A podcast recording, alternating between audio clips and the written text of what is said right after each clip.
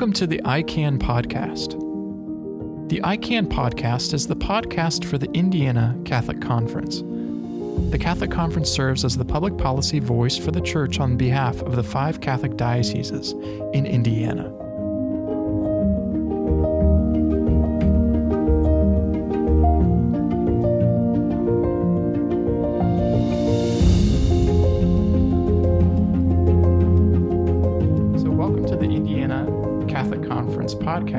Known as the ICANN podcast. Today I'm joined by our executive director, Angela Espada, and we're going to be talking about the first week of the Indiana General Assembly. So, Angela, you want to start out with some comments about yourself and the General Assembly this week? Thank you, Alexander. Alexander is our associate director, and the General Assembly got started in a new and different way because of COVID. I'm sure people listening can identify with that because all of our lives have been altered. There won't be as many in-person meetings, and so it's important, more important now than ever, that when there are action alerts to either call or email or do both to contact your lawmakers, because we can't accost them in the hallways as much as we used to in the past. Mm-hmm. So for this week, we just want to remind everybody that our episodes are a couple of minutes long. We're not going to be dragging on for hours and hours talking about the minutia of the latest bills, but we do want to provide a very succinct summary of what we've experienced throughout the week. So this week during the session, we had a couple of issues come up. The first one we can start with is SEA 148. And this is a bill that came up last session. This was in 2020. And so I'll let Angela tell you a little bit more about SEA 148. SEA 148, and it's SCA because it was enacted, and when we're making references, we'll usually say HB, House Bill, or SB, Senate Bill.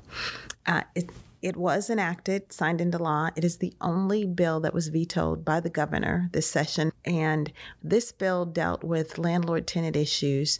And the Catholic Conference was opposed to this bill for a variety of different reasons. It didn't go through the normal process. Language was added to another bill that wasn't really relevant.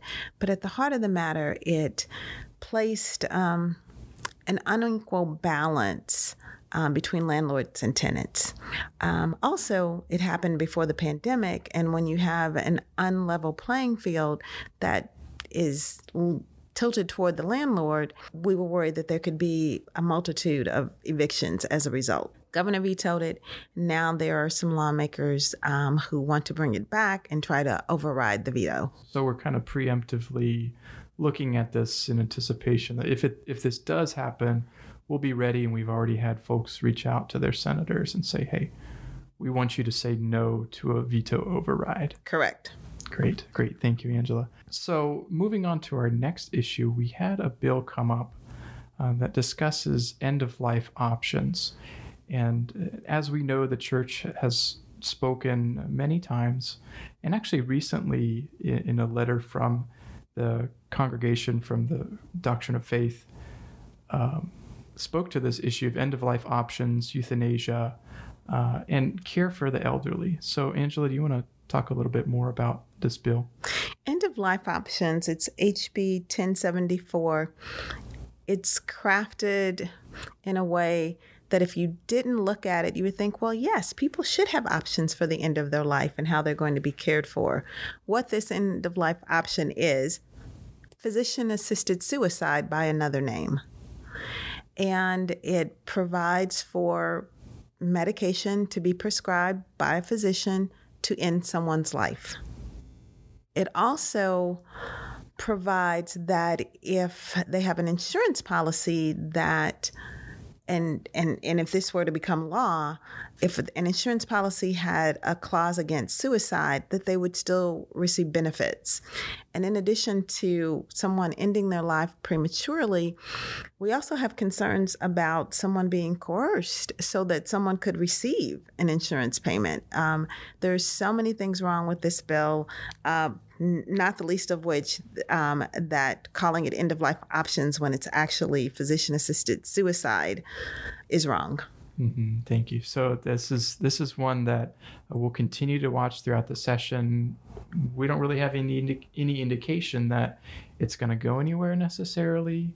Is that correct? But yeah, we don't know because it's labeled end of life options. I mean, when you have 2,000 bills and you don't read them in depth, it's a possibility that a well-intentioned, senator or member of the House of Representatives could vote for it, thinking, yes, people should have options.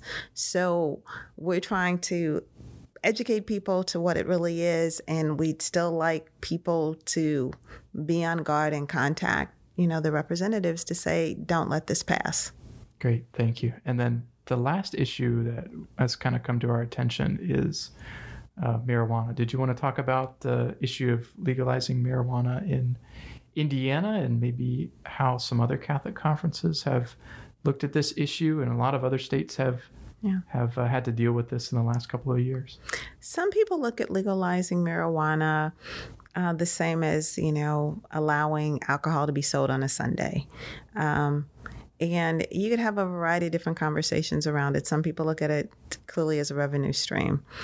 Other Catholic conferences has looked at it as a way that can, provide wedges in families and a gateway to drugs that could be harmful to people.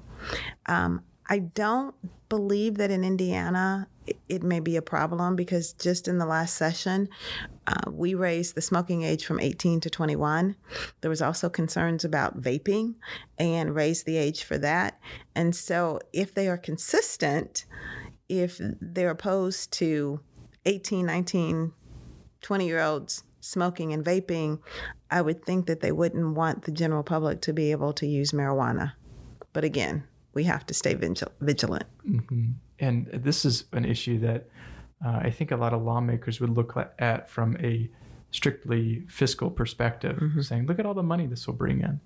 But it seems like the unacknowledged social costs is kind of what we're looking at with the Catholic Conference, trying to make sure that those don't go unnoticed. Those are the three major issue areas we're looking at this first week, but stay tuned for future weeks of the Indiana Catholic Conference ICANN podcast. We'll be talking about how those weeks are going, which issues are on the forefront of our minds at the Catholic Conference. Ultimately, we ask that you pray for us in our work as we continue throughout the session. In addition to appreciating your prayers for us and our work, given the events that happened this week in Washington, D.C., we ask you to pray for our lawmakers that they uphold the laws and the Constitution and not individual personalities or their personal gain or their personal pursuits.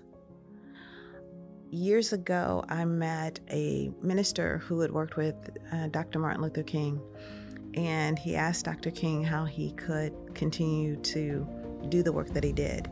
And he said that every night, he prayed that hearts of stone would be turned to hearts of flesh. And I think that's what we need right now.